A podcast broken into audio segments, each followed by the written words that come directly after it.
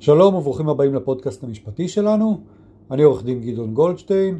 הערה קטנה לפני שנתחיל, אין באמור בפודקאסט הזה כדי להוות ייעוץ משפטי, חוות דעת או תחליף לייעוץ משפטי אצל עורך דין. חברים, היום אני רוצה לדבר איתכם על נושא מרתק, רכישה או מחירה של נכס בהליך של כינוס נכסים או בהזמנה להציע הצעות. החלטתי ממש לעשות לכם סדרה של פרקים על ההליך הזה של רכישת נכס בכינוס נכסים, פירוק או הזמנה להציע הצעות. ורק לידיעה כללית, אנחנו לאו דווקא מדברים על נכס נדל"ן, זה יכול להיות נכסים שונים, למשל רכבים, למשל מטלטלין שונים, לפעמים בהליכי פירוק של חברה אפשר למצוא הזמנות להציע הצעות לרכישת ציוד של חברה, או לרכוש פעילות של חברה, במלאי וכן הלאה. ולמרות זאת אנחנו כרגלנו נתמקד קצת יותר סביב הנדל"ן והזמנה להציע הצעות לרכישת נכס נדל"ן. בואו נתחיל לדבר מתי בכלל מוצאים לרכישה נכסים בהליך של הזמנה להציע הצעות, ובמה זה שונה מהליך אחר של מחירה. אז בדרך כלל זה קורה כשיש לנו הליך למשל של פירוק שיתוף במקרקעין, או הליך של מחירת נכס נדל"ן אגב פירוק של חברה, או בהליך של כינוס נכסים במימוש של שיעבוד או משכנתה.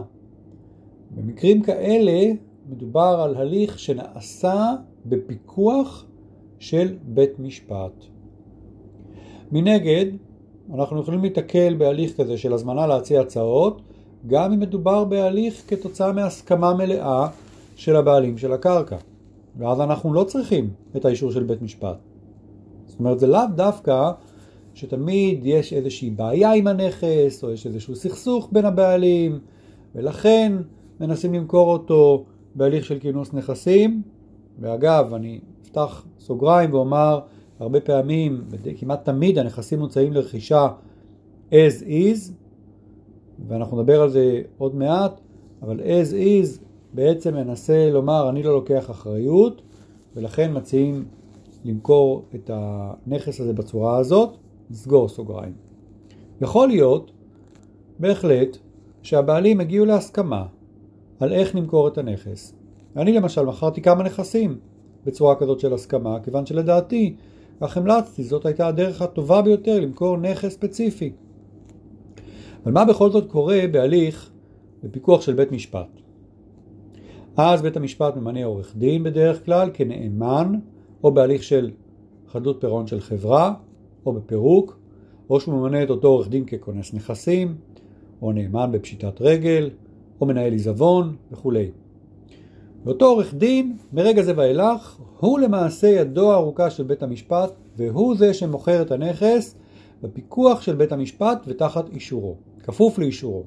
כלומר, בית המשפט נדרש לתת אישור למחירה, למחיר הסופי, להליך המחירה הסופי, ולתת צו למחירה, ולעיתים בית המשפט נדרש לתת אישורים גם בשלבי ביניים שונים, לפני המחירה, ולפעמים אפילו אחריה. כמו שאמרתי, ייתכן גם המצב שבו בעלי נכס מגיעים להסכמה למכור את הנכס, בהזמנה להציע הצעות, אז אותו עורך דין שמטפל בזה, הוא לא כונס נכסים, והוא לא ידו ארוכה של בית המשפט, הוא פשוט מיופה הכוח של אותם בעלים, ואין לנו ברקע בית משפט שצריך להמתין ולקבל אישור לפעולות של המחירה. זה למשל יכול לקרות אם יש לנו יורשים, כמה יורשים שירשו ביחד נכס אחד, מחליטים למכור אותו החוצה ולחלוק בכסף.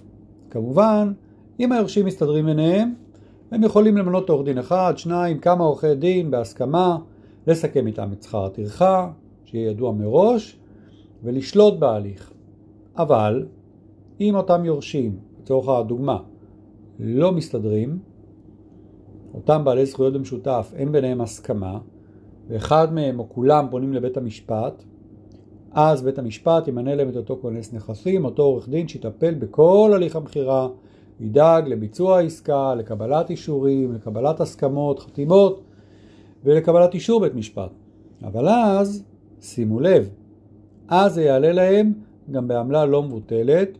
שימו לב ששכר טרחת כונס נכסים, לפי פסקי הדין השונים, יכול לנו איפשהו בין 4% ל-12%, בדרך כלל יותר מקובל 6%, וללא גבולות סופיים. זה לא אומר, אגב, שכשממנים עורך דין בהסכמה, אז הוא לא ייקח את אותם אחוזים.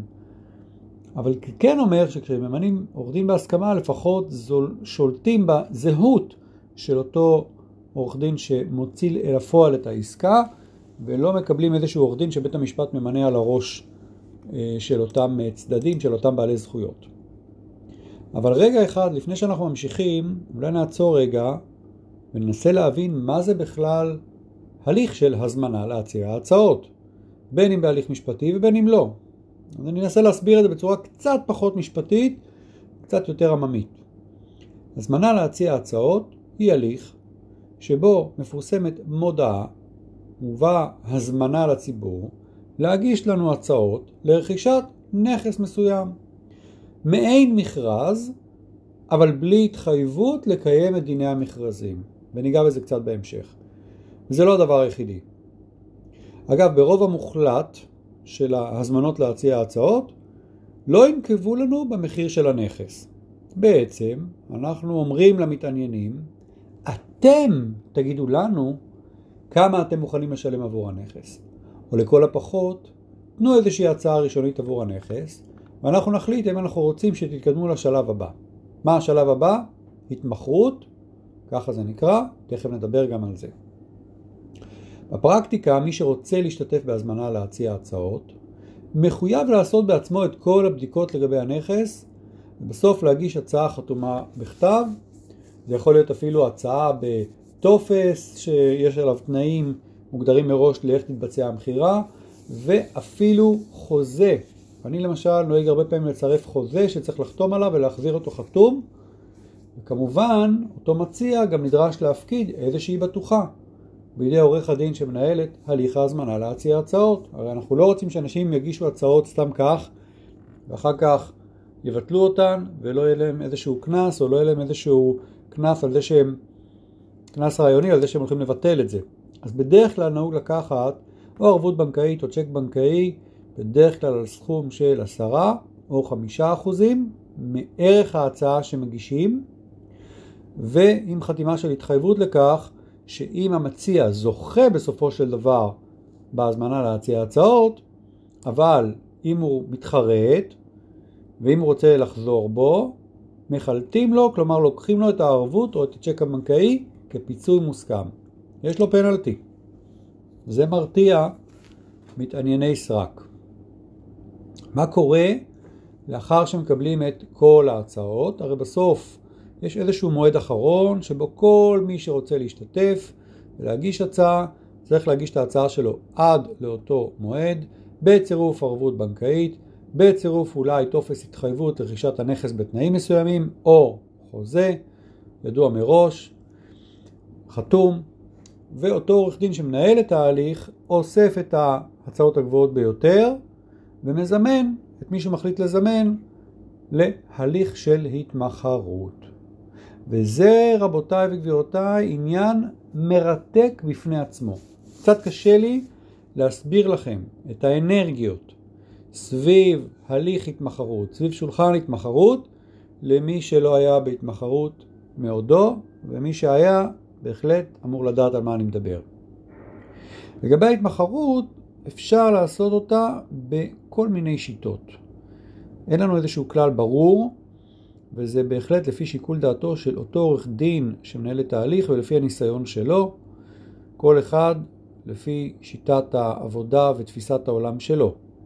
מה שכן, מדובר באיזשהו הליך של מעין מכרז, כשמבקשים מכל אחד מהמשתתפים בהתמחרות לשפר את ההצעה שלו, או מההצעה הטובה ביותר שהגיעה עד אז, או שנוקבים באיזשהו סכום ואומרים, הגעתם להתמחרות, הגשתם את ההצעות הכי טובות, ואנחנו מתחילים במחיר פתיחה מסוים, ועוברים מאחד לשני ועושים איזשהו סבב, מבקשים מכל אחד ואחד להגביר או להעלות את ההצעה שלו, או להשוות ולשפר להצעה טובה יותר, וככה לאט לאט פורשים לנו אנשים יותר ויותר אנשים פורשים מההליך הזה, עד שנשארת לנו ההצעה הגבוהה ביותר.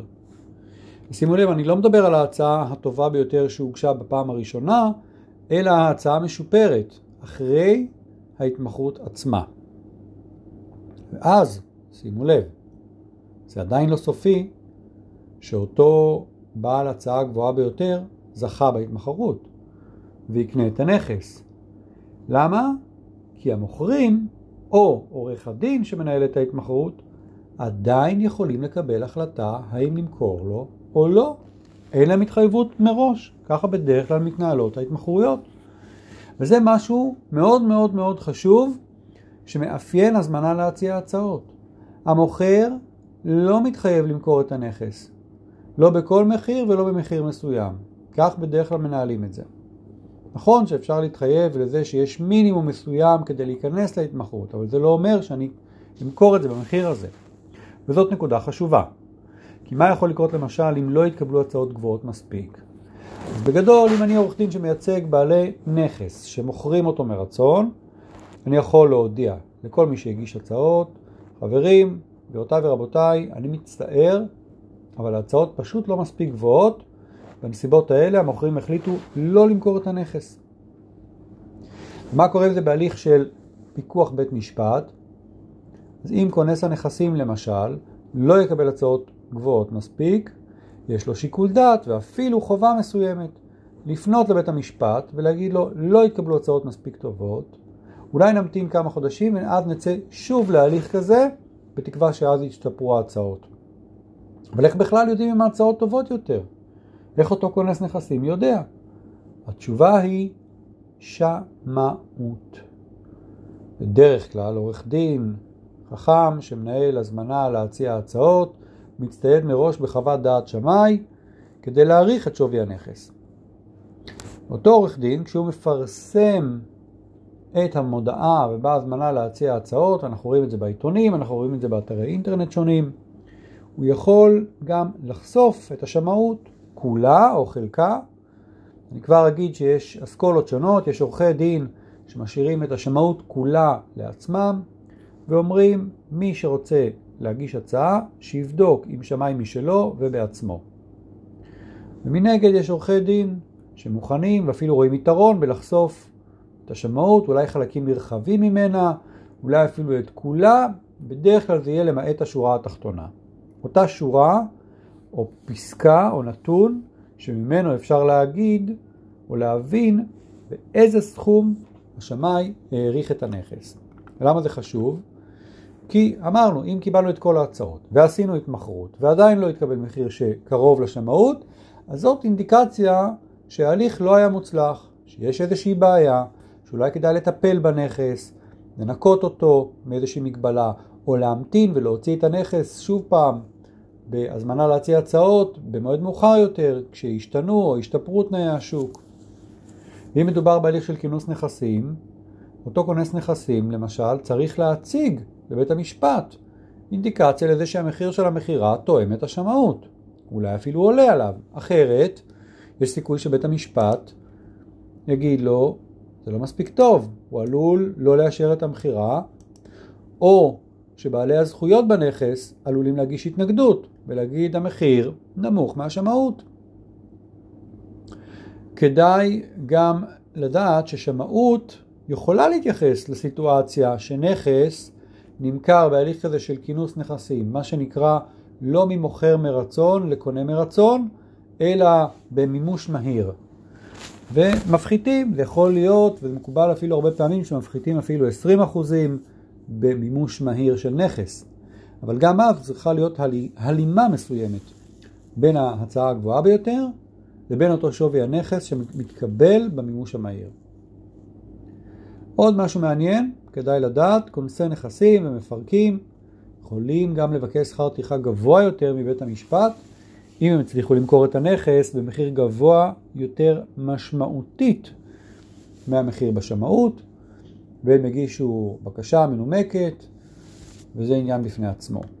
ולכן יש כמה וכמה אינטרסים שונים לאותו עורך דין שמנהל את ההליך, שלא לחשוף את השורה התחתונה של השמאות, לא להסגיר כמה הנכס שווה, ולא לאפשר למציעים לדעת למה הוא מכוון, אלא לתת להם ככה להגיש הצעות בלי רף תחתון ולקוות שיגישו כמה שיותר. האם זו הדרך הנכונה לפעול? אולי דווקא עדיף לחשוף את השמאות, כולל המחיר, אולי עדיף לנקוב באיזשהו מחיר מינימום, שמתחתיו ידעו שהנכס בכלל לא יימכר, לשנן הצעות נמוכות, או לנקוב באיזשהו מחיר מינימום בכלל להשתתף בהתמחרות. יש כאן כל מיני שיקולים, מי שמנהל את ההליך והניסיון שלו, הם אלה שיכתיבו איך לנהל את ההליך הספציפי הזה, עניין של התמחות וניסיון, ואתם רואים את זה בשיטות ההתמחרות השונות. ובהוצאה לפועל של אותן הזמנות להציע הצעות עד המחירה של הנכס. עד כאן החלק הראשון בסדרת הפרקים על הזמנה להציע הצעות. אני עורך דין גדעון גולדשטיין, נתראה בפרק הבא.